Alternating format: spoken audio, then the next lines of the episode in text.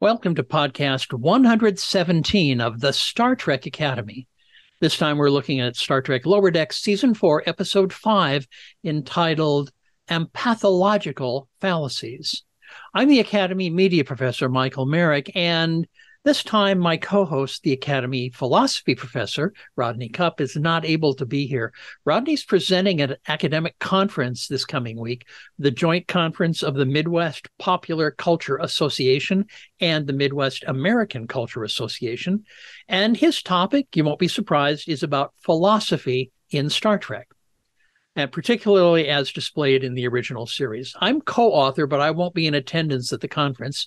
So I'm doing the podcast solo this week. We like the conversation format of the podcast better, where both of us are there to compare ideas. But it's only the second time in 117 podcasts that it's just been me. So we hope you'll understand. We always start with a brief episode summary. So if you're not listening the first few days after the episode premieres, you can say, oh, yeah, that's the one. But as you would expect, there will be spoilers from here on, starting just right now.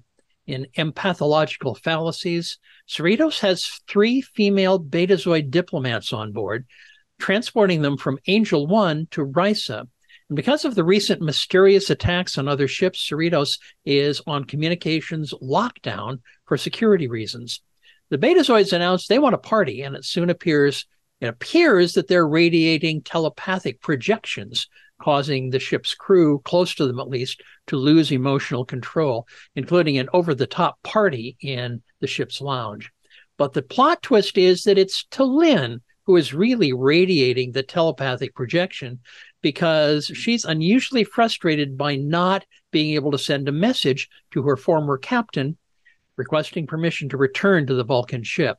She's concerned that she may not be Vulcan enough, but Mariner counsels her that the best way to handle her unresolved conflict is to talk through it. This eases T'Lyn's mind and her telepathic projecting ends. T'Lyn eventually decides to not send her message at all and remain on Cerritos further to study the chaotic ways of humans. In another subplot, Boimler is struggling with how to be the best lieutenant junior grade he can be and gets called to a session in the ship's security section where he's surprised that they are playing games and reciting poetry. At the end of the episode, Shax tells Boimler that security needs to take care of people emotionally, not only protect them from physical danger. And Boimler seemed like he needed a break from the stress he was causing himself. At the end of the episode, we learned that the Betazoid women are actually Betazoid intelligence agents, and they've been trying to gather telepathic intelligence about that rogue ship. They were affected by T'Lyn's telepathic projection also, which is why they were acting kind of strangely. As they leave, they give Captain Freeman a blurry photo a Betazoid monitoring station obtained of the ship that's been doing the attacks. So that's our summary. Now, the original plan for this podcast, when Rodney and I first started it, was to talk about the philosophy and the themes and the morals to the story in each of the new Star Trek episodes. But we are fans. And so before we get around to the philosophy, we talk about the episode context more holistically the production design, character development, continuity of past Star Trek, individual details that got our attention. And we try to go deeper than just the reviews you'll find all over the internet. So, uh, first, some of those perspectives. This episode relies a lot on Star Trek continuity, particularly past episodes featuring Deanna Troi's mother, Lwaxana Troi, and Spock's father, Sarek. As this episode reminded us, both appeared in episodes in which they were radiating emotions in ways that affected others nearby. In both of these stories, the telepathic projection was related to aging, and that's not the case for T'Lyn, on the one hand, it seems a bit of a stretch that a relatively young Vulcan could so easily become so frustrated that she radiates this projection emotions telepathically. On the other hand, it does give insight into her character, and it really provides a convenient plot twist for the writers of this episode. The episode also reminds me just a bit of past Star Trek episodes like The Naked Time, in which the point of the episode really is simply to learn more about the characters, particularly their inner thoughts and fantasies and things that make them who they are. We see Tendi more than once in this episode, almost desperate to bond with T'Lyn, which may go back to last episode and, and previous seasons, even, in which Tendi really feels the need for acceptance and wants people to see her beyond her Orion heritage. We also see Captain Freeman in this episode at one point telling herself, I'm a good captain, suggesting she sometimes experiences imposter syndrome. So, several quick takes about things in this episode in no particular order. On the wall of T'Lyn's quarters is a photo or painting of the huge statue at uh, the Mount Seleya ceremonial grounds on Vulcan, the equivalent to many people's height, the huge statue. When the security team is playing charades and we see a janitor's bucket, if you look closely, it has the Starfleet Delta logo on it, but inside is a typical slippery when wet icon of a person slipping on the floor. At one point, we see a map of the Romulan neutral zone, and inside the zone is it's either a planet or a star identified as Cheron, C H E R O N. This is the place name of the final battle in the Romulan War uh, back in Jonathan Archer's time. And it was the name of the treaty ending the war, also. But Cheron was also the name of the alien planet in the original series in Let That Be Your Last Battlefield, where the half black, half white aliens came from. Now, in that episode, Enterprise visited the planet without being attacked by Romulans. So it may be a different planet, just with a similar name from the one inside the neutral zone. Speaking of the map, Romulus was also on the map, as well as another location labeled R O M I I. And I'm not clear if that means Romy or if it's Rom 2. I'm not planning to go into too much detail right now, but I've often wondered about that fictional supernova that destroyed the Romulan sun. And I've been wondering about what kind of supernova it was or is or will be. It could be a really big star exploding. That's common for supernovas. But another common type of supernova is called the type 1A. In this type, there's a dwarf star circling a bigger star, and the, the gravity of the dwarf star is pulling off surface matter from the bigger star. When it builds up enough, the little star explodes, or at least the outer layer does, and that can be just as devastating as a single star, huge explosion. So this ROM 2 label or RAMI could be the second star, the dwarf close in to the big uh, Romulan sun. The real mission of the Betazoid women is to try telepathically to locate or track this mysterious ship that's been destroying other ships without warning. Angel One might seem to be a strange place for them to be coming from where they were doing this, even though it is their undercover roles. You remember from season one of Next Generation that Angel One is the home of a matriarchal society. Not many people really seem to like that episode, but I think we can we can only assume that maybe the planet Angel One is strategically located for the Betazoid security team's remote telepathic sensing mission. We know that it was one of many they had visited, and each time uh, their undercover role was apparently party animals. This episode tells us that long ago, Caitians like Dr. T'Ana hunted and ate betazoids. And I'm not sure if that is continuity that other Star Trek, particularly live action Star Trek, will comply with. But it does, in the context of Lower Decks, bring up the question of whether the two species are native to the same planet, or did this happen after one or both of them acquired spaceflight?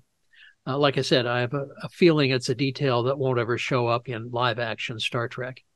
And finally, for this section of the podcast, I want to talk about poetry slams. Now, before I started teaching college, I was not familiar with the term. I didn't know what a poetry slam is, but the language and literature department of my school sponsors both a poetry slam and a fiction slam event each semester. So I did have the opportunity to learn what they're about. This is an event in in a social setting uh, in which writers read their very short creative works. They may have, for example, three minutes for a poem or a story they've written. Uh, there are usually rules like no sexist, racist, homophobic, transphobic comments. Due to the short length, the writer needs to be pithy. that means a lot of meaning in just a few words. And I think that conveying gut wrenching emotions via the words is welcome. It's not oral interpretation. They're not acting. They're just reading the work, but reading it expressively. So both the poetry and fiction slams are a powerful stimulus for creative writing. The comment in this episode that slam poetry is where the soul meets the mind, I think is really indicative of the value of such an event to students of creative writing. And it would not surprise me at all if members of the Lower Decks Writers Room, as professional writers, had participated in slams as part of their learning about writing in at some point in the past. So, emerging from that mini rabbit hole, let's talk about the meaning that we find in this lower decks episode. And yes, we're looking for the messages the writers and producers wanted us to take away from the episode, but we can find our own meaning. So, what did we find as lessons in in this episode? Empathological fallacies is the latest in a fairly long list of episodes in which we see Vulcans who either reject logic in favor of emotions or struggle with logic versus emotions. Now, Spock, of course, faced that internal conflict for much of his life, but we also saw it in T'Pol, in Star Trek Enterprise, in Sybok.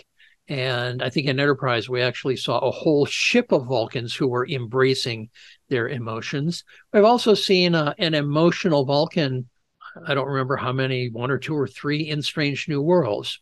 So, in a way, it's kind of a Star Trek trope and writers go back to the well repeatedly. But I think that it's a worthwhile trope if it's done well. It's symbolic of the struggles that many people have.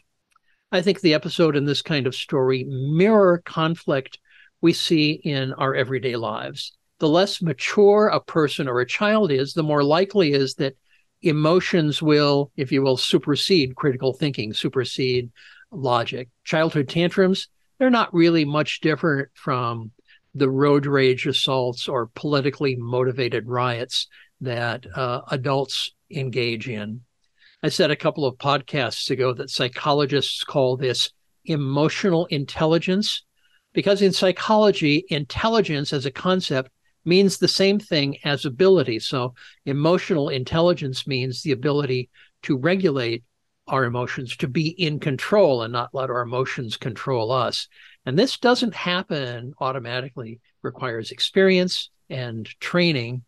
On Vulcan, the culture really demands very high emotional intelligence, very high ability to control one's emotions. They're there, but we bury them, or Vulcans, I should say, bury them deep down and exercise a lot of control.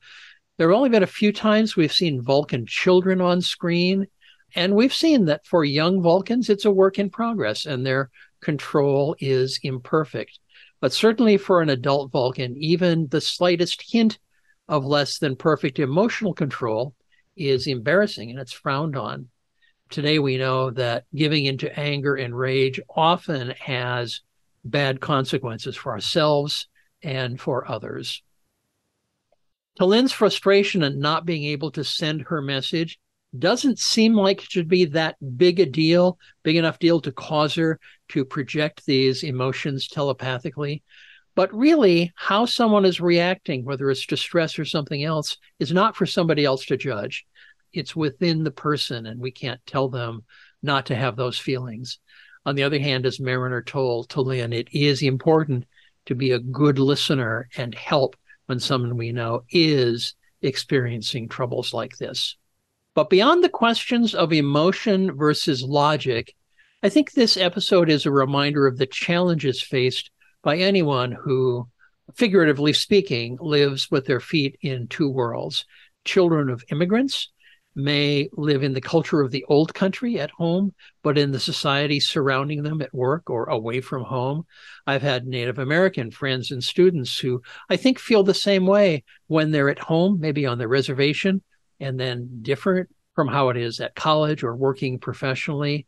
And I think the same can be true for anyone. It's as simple as how you behave at home versus at work or social settings.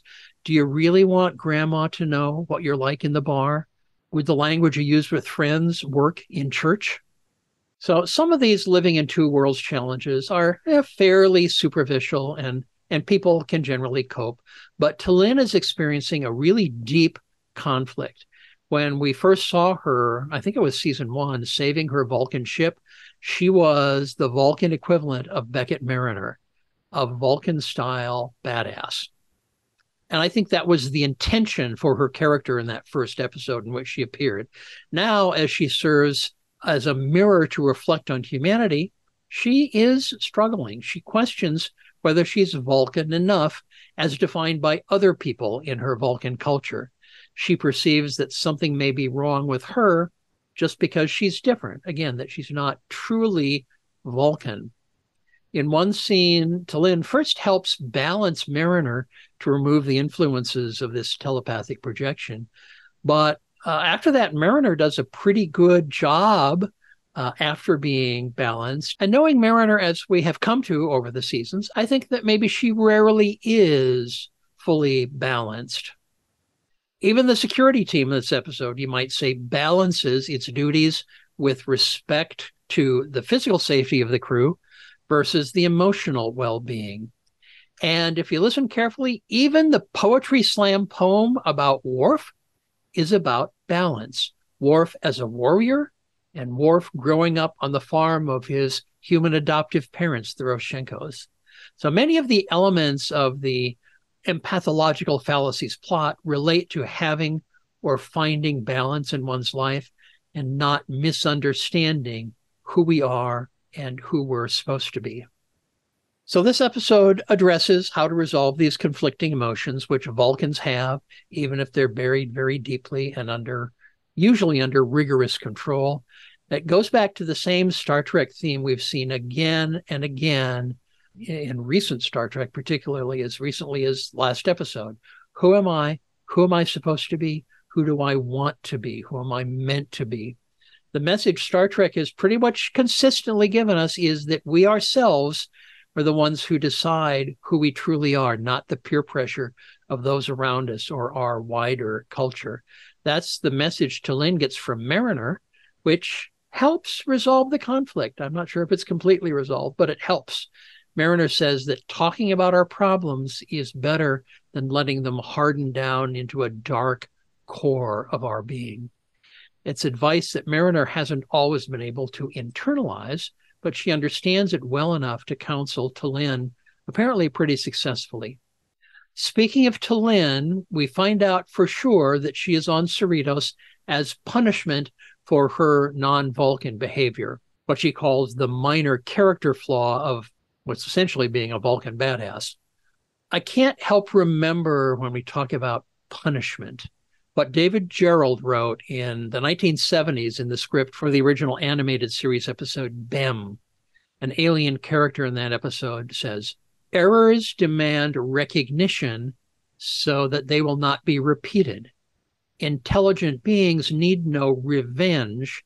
Punishment is necessary only where learning cannot occur without it. I also have a friend who's a retired federal prosecutor in the United States saying that the purposes of the sentences for people found guilty is to cause them to change their ways. And the sentences need to be long enough or strict enough to accomplish that kind of change. So we have T'Lyn at face value being punished, or at least perceiving that she's being punished. And her perception is that banishing her to an environment in which she's bombarded by emotions is illogical. But is it? I wonder. Or is the captain wiser than he seems to put her in a place where she can't help but evaluate the rules of logic versus emotion? Here's another angle on this episode I want to talk about most of the lessons I've talked about so far have to do with T'Lyn, but I think that there are some significant lessons in the Boimler subplot. And there are two lessons there. One is pretty straightforward about Boimler not stressing himself out about achieving his own expectations for himself as lieutenant junior grade. And I didn't mention it earlier, but the, he was stressing himself out over knowing all of the crew by name or connecting names and faces together. It's not healthy to take anything like that to an extreme. But I think I do understand this thing about recognizing people by name, connecting names and faces together. I think teachers often work hard when a semester starts to connect the faces and names of their students in each class so that the names on papers and assignments or in computer record keeping now connect with the real people in class. I think that's worthy, but you know, everything can be taken to extremes. I knew one political science university faculty member who on the first day of class gave his students the option of letting him take pictures of them so he would know for sure what names connected to which faces. Now, I don't know how the students really reacted to that. I know some agreed to do that. I've never done that exactly, but I won't say that I've never looked up students on Facebook or other social media to try to figure out for sure what faces go with what names. Calling people by name is important. It's a sign of respect, but it's also important just to making connections. I think that the bigger lesson in this subplot is from Shax, who says, as I mentioned earlier, that security protecting the crew also means protecting their emotional well being. And that's what the security team is doing with Boimler in this episode.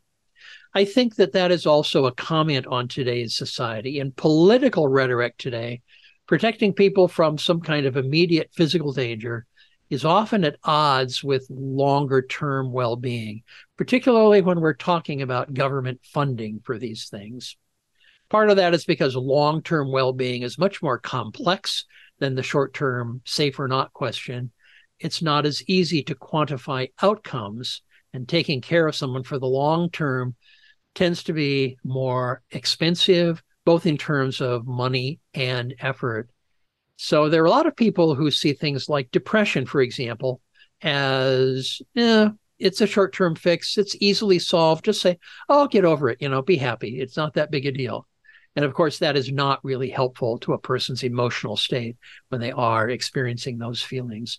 What's deep down inside of us is very complex and often very hard to change, but we do have to take care of each other and I think that's an important message of this episode. So I think we'll turn now, turn the page to the, the podcast section we call Final Thoughts. This is where we look at the overall perspective, think about what value the episode brings to the Star Trek universe and fans. Now, I enjoyed the episode. It draws on a lot of familiar elements from past Star Trek continuity that I think fit together quite well, surprisingly well, maybe. As I've said several times on the podcast, it's not a question of how familiar a plot formula or a plot element is, uh, or whether it's been done before. Creativity is defined as how innovative the work is, the creation is. And in this case, that means innovative use of these familiar elements. Empathological fallacies uses some of these past things in the foreground, I might say, as the rationale for the story and some in the background. A lot of people call them Easter eggs. We do too sometimes. And those are things that add richness for the viewer. You know, if you don't recognize it, it doesn't mean anything to you. But if you do recognize the item in the background, the Easter egg, then it does add richness in meaning and uh, creativity to the episode. Yes, these kinds of things, and particularly those in this episode, are used differently because Lower Decks is a comedy series not dramatic like other Star Trek. But even so, I think that the creative concept behind pathological fallacies could have worked as dramatic television as certainly as well as it does as comedy. And that is one of the things i look to decide how good an episode is in lower decks. I'm not talking about every single line of dialogue but the fundamental story the outline of the plot the conflict of the plot you might say. If it can work as drama as well as comedy I think that helps it be a strong episode. I did grumble last week about the frequent use of bleeps to ever so slightly hide profanity. In this episode, I think I counted five times. Like I said last week, I'm not offended by the profanity, but I really wish we didn't need repeated profanity to tell Star Trek stories. Once you're a wit, twice you're a half wit. What are you after five times. I think it loses, and, and, yes, the bleep can be comedic, but I think it loses value. It loses comedic value when it's used so often. And finally, I want to note that we do have a few developments in this rogue alien attack ship story arc. It's interesting that the Pakled story arc which I think started in the final episode of Lower Deck season one, didn't come back until the sixth episode of season two, and then waited three episodes later to episode nine for us to encounter Pakleds again. And that led to Freeman's arrest for allegedly exploding Pakled Planet in episode 10. This season's longer, you call it, might call it slow boil of the storyline, feels more like the incrementally developing stories in Star Trek Discovery, for example.